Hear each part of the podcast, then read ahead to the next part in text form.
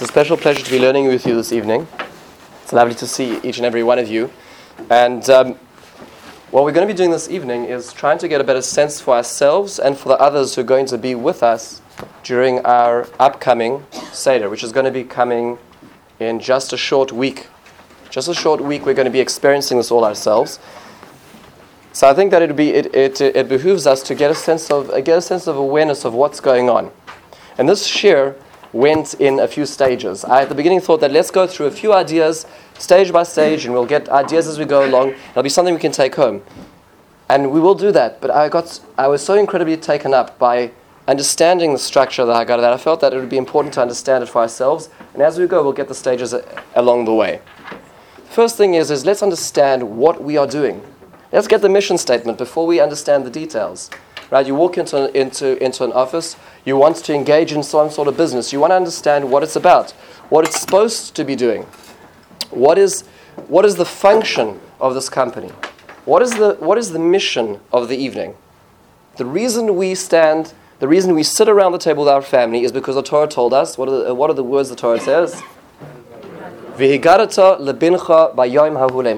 You shall tell your children on that day, on that day saying. Now, the word lahagid means, as translated, means to means what? And you shall tell. Right now, that happens to be in Hebrew. There are a number of words that could be used for that same word. You could say va'amarta lebincha bayamahu, v'dibarta im bincha bayamahu.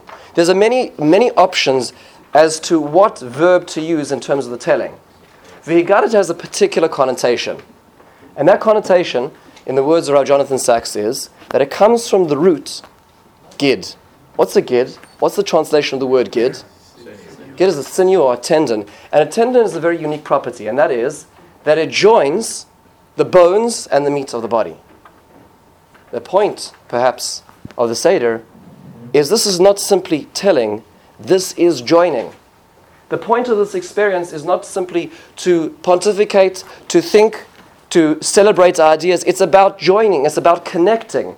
You're connecting one generation and the next. And the next could mean ahead and behind as well. That's the point. You could have three, four generations at one Seder. The point is connecting. So let's start with the connections. What I'd like to do with you is the following.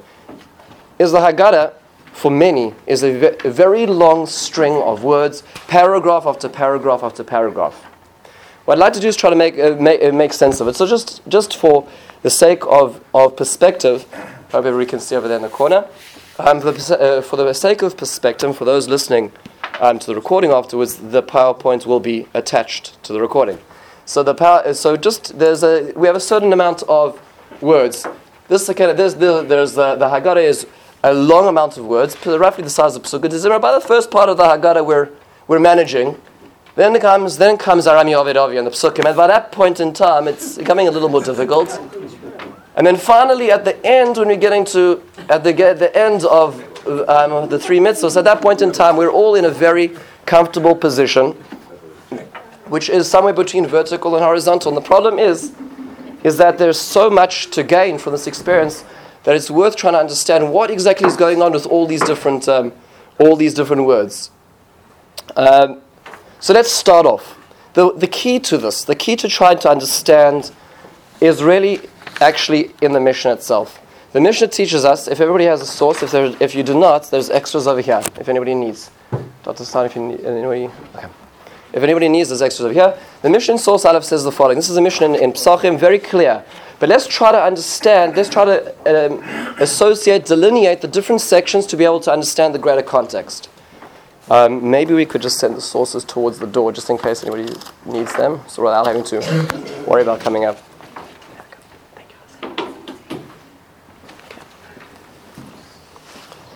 The Mishnah tells us the following. Now, let's try to focus on what the, what the structure is over here. The Mishnah tells us the following.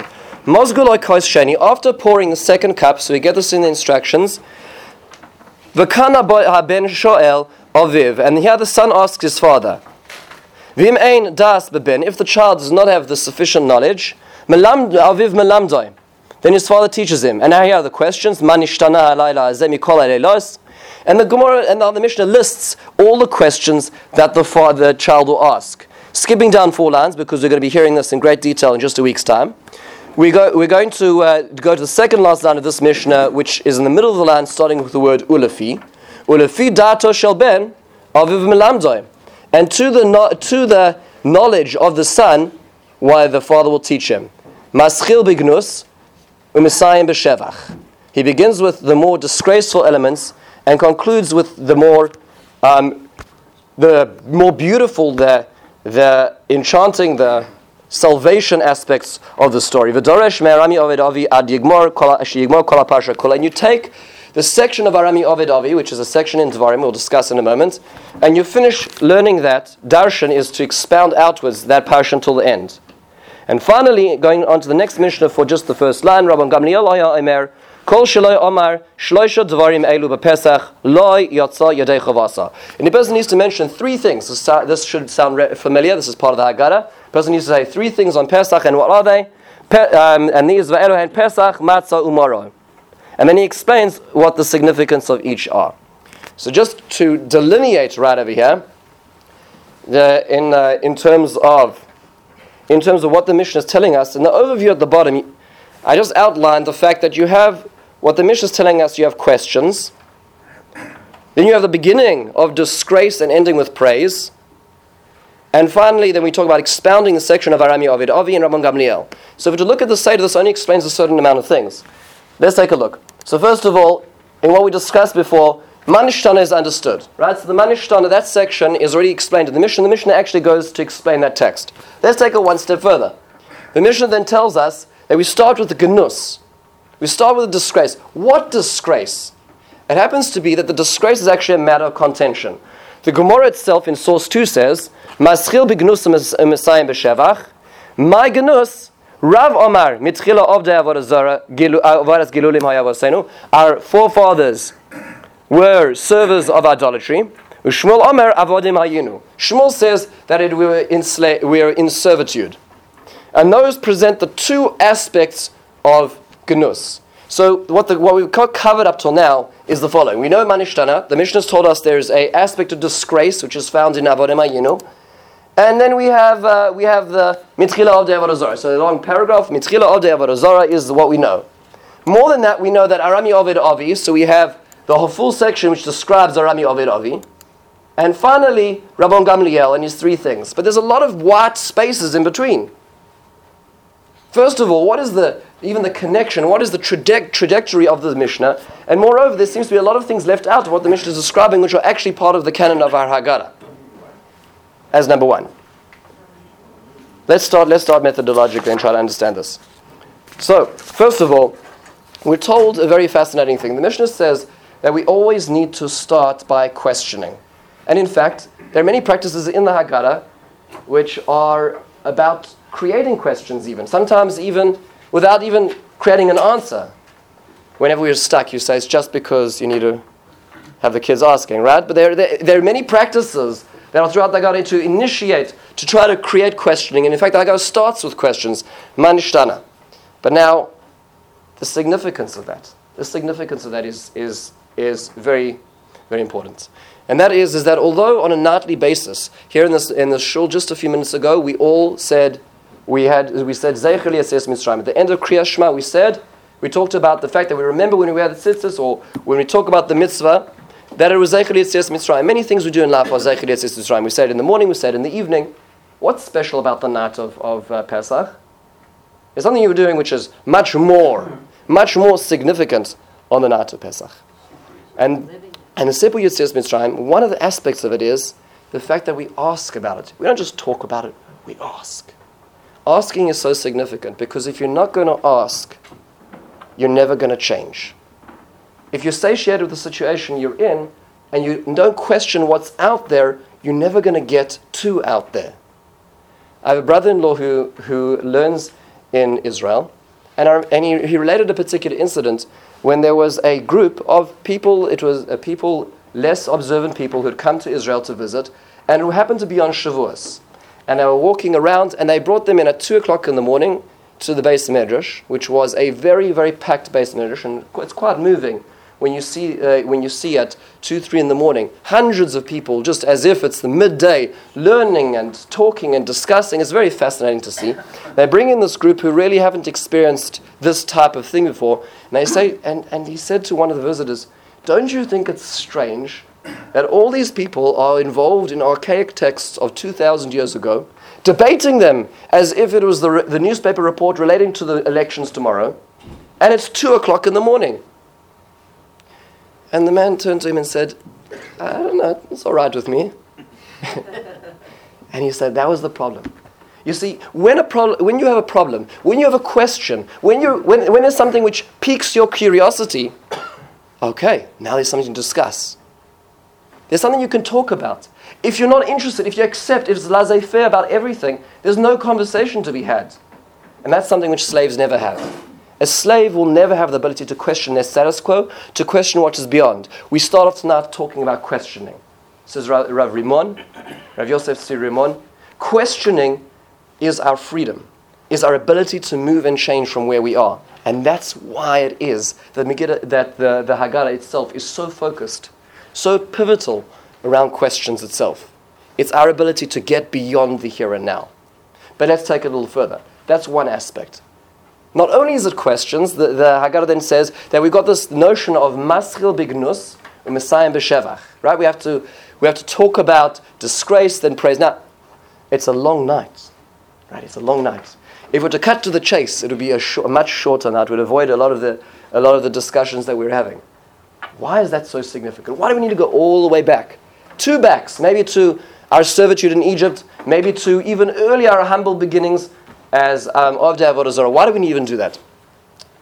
Perhaps the notion is context. You see, there was there's a uh, story which I thank um, uh, Reuven Brand, my previous Rosh Kollel, from pointing out to me in the book by David Pink called "To Sell Is is, to, is Human," and he has a story about a person called Rosser Reeves who is walking through a park and he sees a uh, he sees a blind man.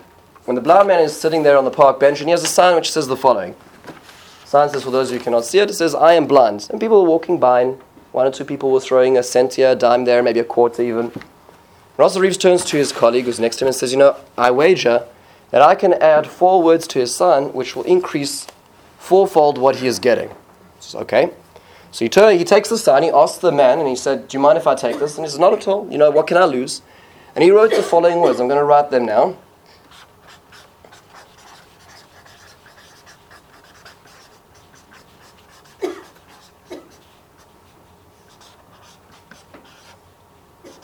He says three words, which are four words, which are hard to see in my handwriting.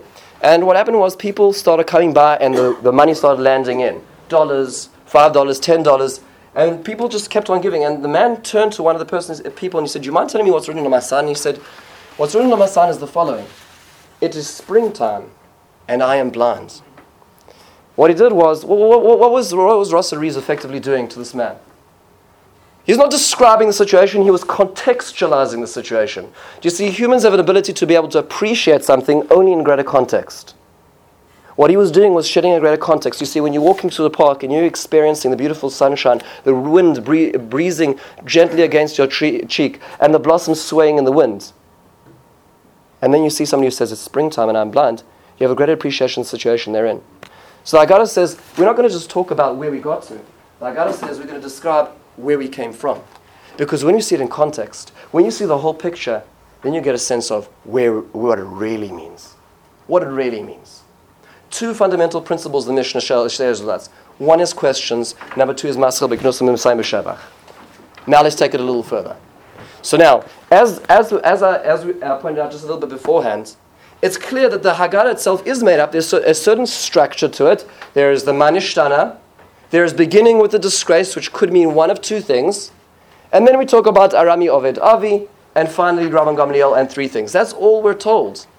But it happens to be much richer, much more beautiful in the fact that I would hope that in just a few minutes' time you'll see that there is an incredible structure over here. There are three Haggadahs consecutively following the other, one following the other in the most direct and specific pattern. I'd like to share with you the thoughts of Yosef Tzvi Rimon, Rav Yatz, phenomenal teacher and organizer in the, in the Holy Land. He's, in, he's very involved in Gush Katif, in fact. And he was here recently, a year ago in Chicago, where the, the fortune of being able to share in his Torah. And he said he has a very phenomenal idea about structure. So bear with me for a moment.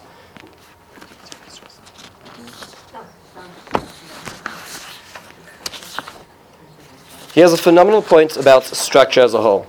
Let's take let's take the following. If we look at the Haggadah once again, let's start, let's start, let's start anew. We're told that we need to start off with our context. Two options of what context could mean. Our servitude in Egypt. That's one option. Story number one. Or we could talk about story number two. That in the beginning, Mitchila of the Avodah That at the beginning we had humble beginnings, and you know when it talked about Avraham and his parents, we came from humble beginnings on a spiritual level. Fascinating. What's interesting is let's focus for a moment on the questions which get to that story. What is the question which stimulates Avodim which begins the entire process of Avodim Hayinu? Manishtana, right? That's why Manishtana directly precedes what is, what is going on over here. However, what's fascinating is, is there are four questions that precede Shmuel's Haggadah, but there are another four questions which precede Rav's Haggadah. Did you not notice that the questions of the four sons directly precede our humble beginnings as of the Avodah Zarah? Isn't that fascinating? Four questions of Manishtana, and then we have Avodim Hayinu, and then suddenly four questions from the four sons, and then the second option of what our original humble beginnings were on a spiritual level. But let's take it further. Essentially, what are Rav and Ashmul arguing about when they debate whether it's going to be it, if it was our physical servitude in Egypt or our beginnings as idol worshippers? What's essentially at the core of that argument, would you think? Right, it's not just time, there's something else distinguishing between them. What is that? What, what do they mean by deny? Good night. Okay, so let's uh, take that further. It's physical versus spiritual. Okay, so let's so so meaning when defining disgrace, our original disgrace, are we talking about how we were impoverished physically, or are we talking about our destitute, um, uh, um, our destitute um, state on a spiritual level? Right? If you're talking about destitute, you really want to really want to contextualize. It says Rav, take it all the way back to where we started. Really, our humble beginnings. Look at Avram's family.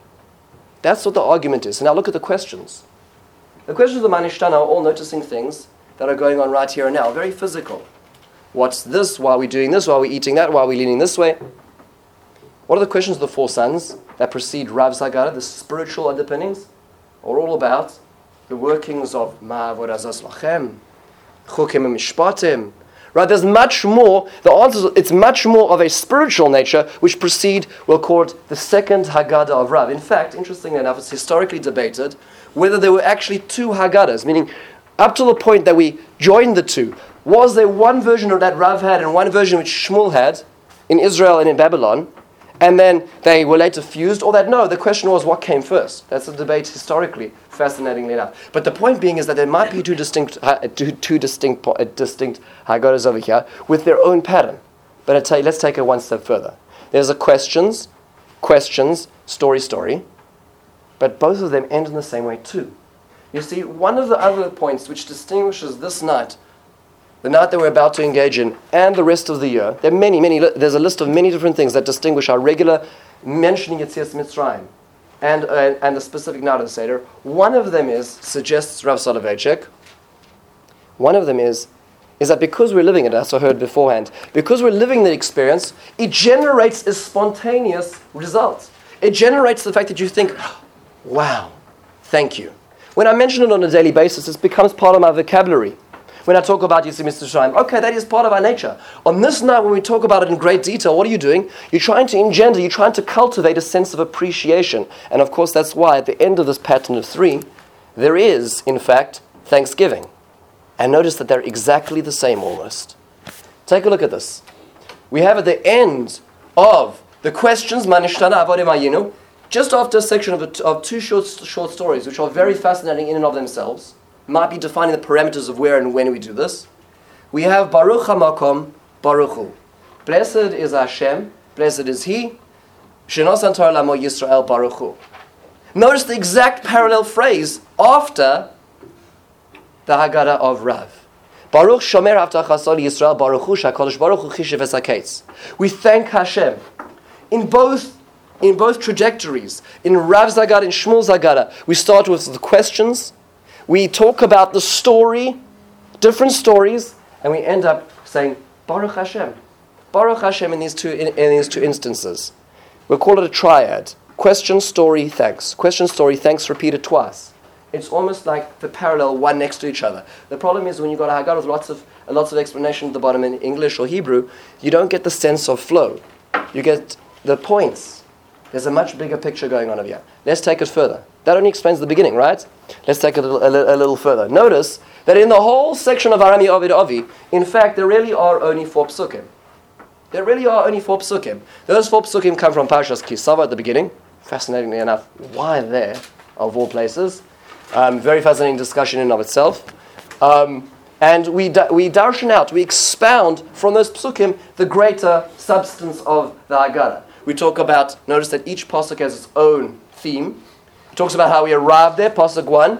Pasuk 2 is how bad they did to us. Pasuk 3 is we called out to Hashem. And pasuk 4 is Hashem saved us. There are four specific themes in that story. But notice again, by the way, that it also starts with a question. This section of the, Haggadah also says, Say Olamad, go out, Ma Lavan, go find out what did Lavan do. We have our question, and then we have our story again. Do you see? Do you see? Do you see again? It's the same pattern. We have our question and then our story. The story happens to be a very long story, and in discussing what the how Hashem took us out, we have also the fact of how many plagues, how many plagues of the sea. That's all expounding the end of that pasuk over there. And then, of course, at the end of that, we have Dayenu, which is the closing cap of that section, which is our Thanksgiving. Because if we remember the pattern, the pattern is question, story, Thanksgiving. We have the same thing over here, just a little extended in the middle. Question, story, Thanksgiving. And then finally, the last part.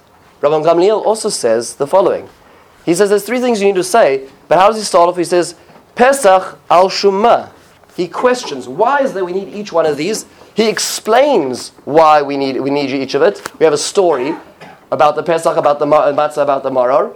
And then at the end we say, Lefichach anachnu chayavim If you really want to look at this in the bigger picture, let's take this back. We have Agada 1a, which is essentially Shmuel's Haggadah, talking, starting with Manishtana, the story, and then finally the Thanksgiving of Baruch HaMakom. We have Haggadah 1b, which is Rav's Haggadah, questions of the four sons. Then we talk about our humble beginnings on a spiritual level and the closing with the thanksgiving, again, of Ahisha under the Torah which stood through us all the generations. Then we have Haggadah 2. 2 is very long. It's also got a question and a story and a thanksgiving, but it ends with Dayenu. That's all. That's Haggadah 2. Same pattern. And finally, we have Haggadah number 3, which is Rabban Gamliel with three short question stories and thanksgivings at the end. And the question is, why do we need three Haggadahs then? Essentially, they all get into the same point. Each one of these Haggadahs is telling us a question, a story, and a thanksgiving in the same pattern. So, why all of them? Why is it necessary to have this extended description of the same thing through different means? And this is the beauty. This is where the beauty comes in. The Mishnah does tell us a very fascinating line.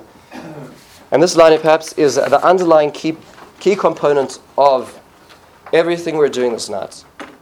And that is, in the first source, we read it before, second last line of the first Mishnah. Aviv melamdo. According to the knowledge or the capabilities, the capabilities of learning that the child has, that, in tandem with that, is how the parent teaches. By the way, this is before 21st century psychology and research. Differentiated um, education, right here. Right here. Chazal were masters in education. Our people were built on education, and it's still, it is still the symbol and the basis of our people. Understanding education and that it works differently for different people. Rambam and Rashi suggest fascinatingly different approaches as to how that is expressed.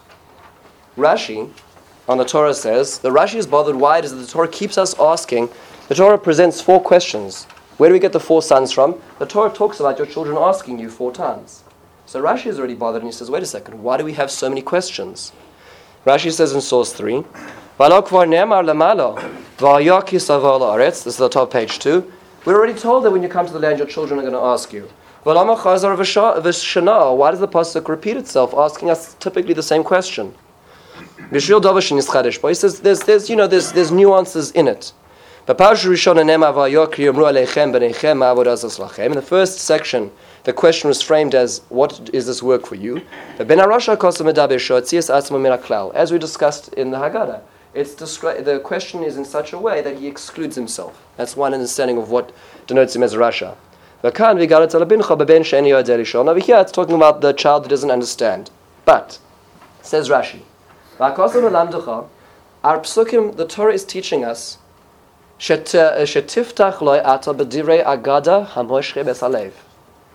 when it comes to some children who don't know how to ask, what do you do? You teach them an agarata. You teach them a story. Because to them, that is their portal of access to the information, is a story. That might be their way in. The Rambam, in describing the same differentiated um, education, says a little differently. Rambam in source 4 says, Mitzvah levanim vafilu lo You should teach your children even if they didn't ask, shenemar v'garat you shall teach your children, Lefidato shall ben aviv melamdoi. This is now paraphrasing the Mishnah. According to the, the, knowledge of the child, the father will teach. Ketzad, how is this so? Hayinu avodim eved. Now remember, at the time of the Rambam, we're not post, uh, we're not post the Civil War right here. The Rambam says that the, you, you, you motion to the child and you say, like the slave standing in the, the outside room. That's what we were. Meaning, what's the Rambam understanding is, according to the knowledge of the child, is you use visual education. You explain to him in the terms that he understands. And there's somebody right outside the door you can, under, you can relate to as being a slave. We were like that, says the Rambam. And then he says, ben gadol If he was a learned child. You tell him all the details. V'nisim shenasu lana al Moshe Rabbeinu. Hakol lefi da'ato ben. If he's more learned, then you go into the details. You talk about how many miracles and what's going on. You see, over here between the Rashi and the Rambam, you already get three different types of children. You get the type of child who needs to hear stories because he's not going to really be initiated through his own, um, his own curiosity. Then you have a child, the way the Rambam describes it is maybe he doesn't even have, the storytelling is not his thing, he's more of a visual learner. So you talk, you talk to him in terms of real right here and now. And then you have the child who's more adept. A child who has the ability, he wants to, he's analytical, he's interested, he's curious. You need to give him a little more, says the Rambam. Isn't it fascinating that maybe that's why the, the Haggadah in it, the same structure is repeated three times? The first section is about stories. You know, you start off with questions and then a little bit of a bit of, of our, are we putting things in context? We're giving the springtime, so to speak, and the opposite of, of the Haggadah at the beginning. We're telling a story. That's child number one, the child who doesn't necessarily have an access otherwise. The second one is for the more advanced, interestingly enough. It's expounding. You take a pasuk, you see, you think you've got a pasuk over here. Let's expound. Let's take apart every single verse or, pa- uh, or phrase within this pasuk, because some children need that. You can't just give them the story. You need to give them something more. And then says Rabban Gamliel, but remember, you need to say Pesach zu al Shema, Matzah zu shana and point to it. And, he t- and how does he access the story? He accesses the story through the three things you have on your plate. Is that unbelievable? So you have Haggadah 1, 2, and 3. The same story, the same pattern of question, story, thanksgiving, but expressed through three different mediums. Why? Because the Mishnah says, Lafida Sabena Aviv It depends on who the child is. And you know what? We're all different children in that respect. In, in all personality differentiations, um, um, awareness, where, whether it be a Enneagram, whether it be Myers Briggs, Nobody's one fixed character.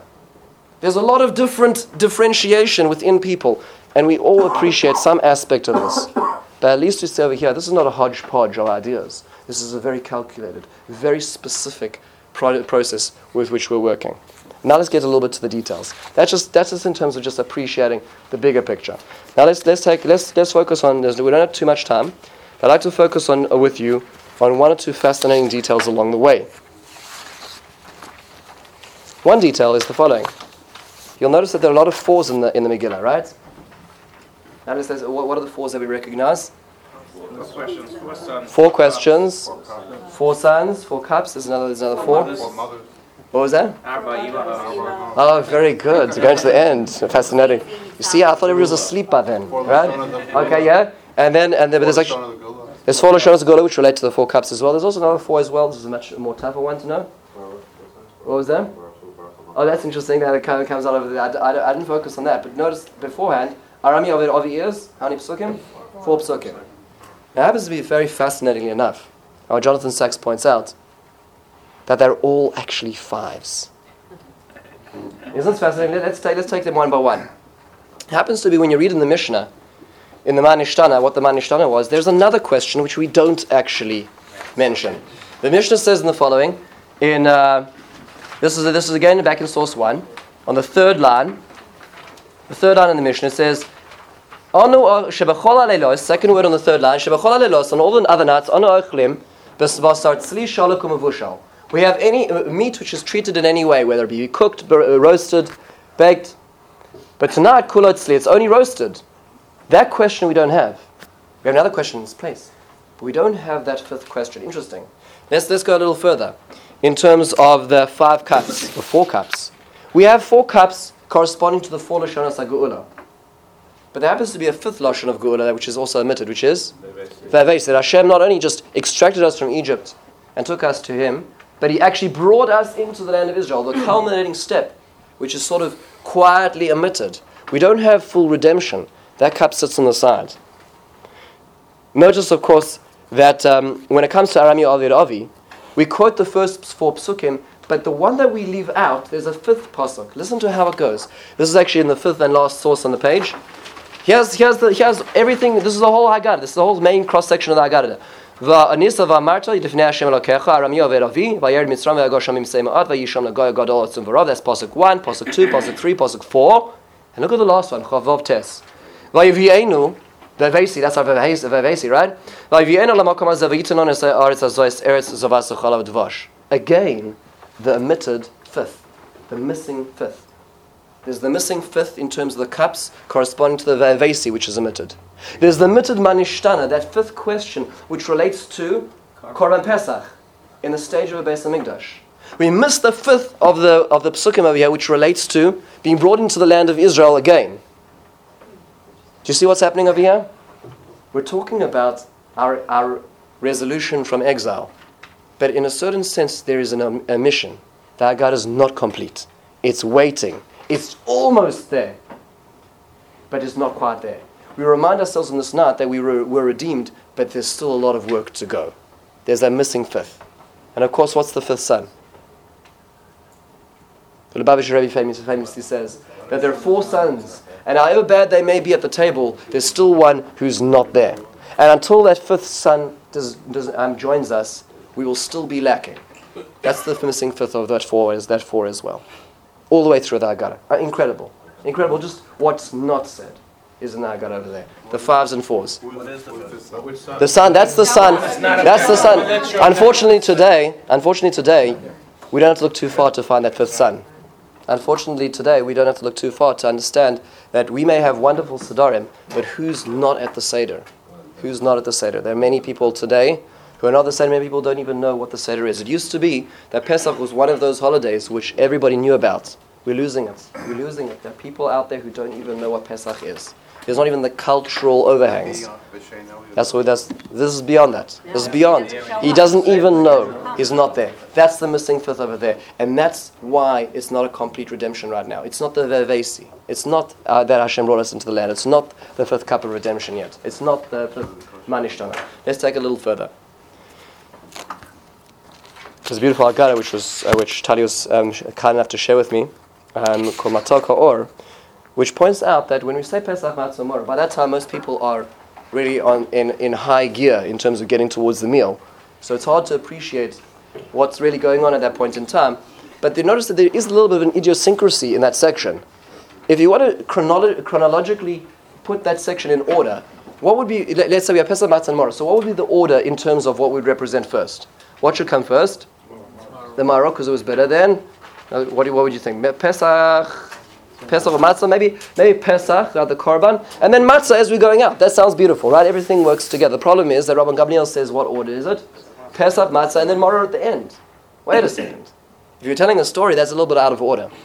It says, it says, um, it says the Matok Ori quotes the Rebbe in a, in a most phenomenal, phenomenal idea. The Gemara in Beitzah says that on every Friday night we come to Shabbos and we say, and the last word of that, of that paragraph is Vayi no fash. And God rested. It says, however, because on Shabbos we receive an elevated extra neshama, and at the end of Shabbos we lose that, a, that, that word really represents a certain sense of negativity. Vai da'avda nafsha. Woe, we lost a nefesh. Vai nafash, vai nafsh. It went away. Right? There's a certain sense of, of bitterness that the neshama goes away. Problem is, when do we say vai nafash? Friday night. That's not when the neshama is going away. That's when the neshama is joining us. Says the Kotzker but of course, it's only after a week of work that we get out of that week that we get the neshama. So do you appreciate what the what the void of the previous week? There's a story told about a Rav in Afula who was asked to meet a person who is in jail. And the person is in jail because that, uh, the law is that if a person withholds a get in Israel, they're put in jail. The person was still maintaining this, he was for many years not giving a get. So this Rav was asked to, Rav Rubin was asked to, to speak to the person in, in jail. He comes in, he talks to him, and he says to the prison, uh, the prison warden, he says, You know, this person's not going to give a get. He is totally satisfied with where he is. He's become accustomed to his surroundings. He's got a, he's got a workout room. He's got his schedule. He's happy where he is. I'll tell you what you should do release him for three months and take him back in. And we can't do that. They, put, they, went higher and higher, went all the way to Knesset. They allowed it. They put him on parole for three months and brought him back in. Immediately, when he came back in, he gave the get. Because when he realized what real life was about, that's when he understood what prison was. At the end of the week, when we get the Neshama Yisrael, we realize what the week really was. It goes Pesach Matzah Maror, because sometimes you only appreciate the bitterness of exile once you get out of it. You have to have the Pesach and the Matzah there first. And then, ah, then you understand how terrible a life you're leading because we, under, we, we rationalize, we get used to it. That's the life we live. Only when you get out, then suddenly the moral kicks in backwards. Let's, let's, let, let's uh, close one perhaps very, very beautiful thought. I, I heard this thought in the name of Rav Benjamin Blech, who is a beautiful, who's an incredible scholar, speaker, and writer. And um, I was fortunate enough, I just wanted to clarify it with him. And um, I, work, I work in, in Yeshiva University, and I uh, have the opportunity of seeing him um, quite often. And um, I, I, had, I was fortunate to be able to speak to him this afternoon and just confirm this particular thought. So it's right, right from where it came from. You see, this is the, this is the structure of everything we did beforehand. And then we move into, after we finish the three Haggadahs, right? Haggadah 1, 2, 1a, 1b, 2, 3. What's the next thing that happens? Straight after, what do we do next? The next thing is the first paragraph of Hallel, right? And what do we do? We do, uh, we do the entire Hallel, and we're dancing and joyous, and then we eat, right? Not exactly, right? Because what happens is, is that we, we start the Hallel, and then, then we eat, and then we carry on Hallel, and then we do the rest of Nirtzah. Right? It's a very strange proceedings. Usually the, usually the protocol is, at least in the morning, is that there's an issur to eat before, uh, before a person's davened. Meaning a person needs to, it's, uh, uh, it's based on a pasuk that um, that a person shouldn't eat on the blood, which so to speak means to say you shouldn't start eating before you've asked for your life from God, right? To put things in perspective a little bit. So um, that's, the, that's, that's the halacha. And so you would expect over here, before we start the, the our part of things, we should go through the Seder. And even if you're going to say, you know, the Seder is very long, so you can't manage that, but at least, okay, eat at the beginning to get you through, and then do the whole thing together. But the splitting up is very strange. Right? And even if you're going to split it up, then you should try to find a more of a, uh, of a um, you know, more of a comfortable spot to do it. You know, the middle of Hallel, where else in the year do we ever split up Hallel like that? We do half Hallel, we leave out a paragraph here and there. We never split up the Hallel in the middle of it. Very unusual. It's almost like the Hallel needs to include the meal. This is Rabbi Blech, the most unbelievable thought. You see, on this night, as Rabbi Talibam spoke about Shalosh this is the night of connection with Hashem. This is the, the night where we reconnect as individuals and nationally with God. God's name, which the, the name which we do not pronounce, is a yud and a hey and a vav and a hey. Right? Four letters. The omniscient. What does that name really mean? What is we don't understand the full depths, but we are told that that name is a, is composite of three words: Haya, Hoiver, V'yihiyeh. Was, is, and will be, which means to say that God in His full expression pervades time. God expresses Himself in past, present, and future all at once. Time is a constraint we live within. God lives without that constraint. And that's why, of course, the letters match up, right? There's all the letters of Haya, Haver, V'yihiyeh in that name, fascinatingly enough. Past, present, and future. It's interesting to note that the Haggadah itself breaks itself up in that way as well. Everything preceding the meal is about the past. It's about where we were, either as Ovdei Avodah you know, on a spiritual plane, or in servitude. What how Hashem took us out, all the different makos. It's all about the past. It's about what was.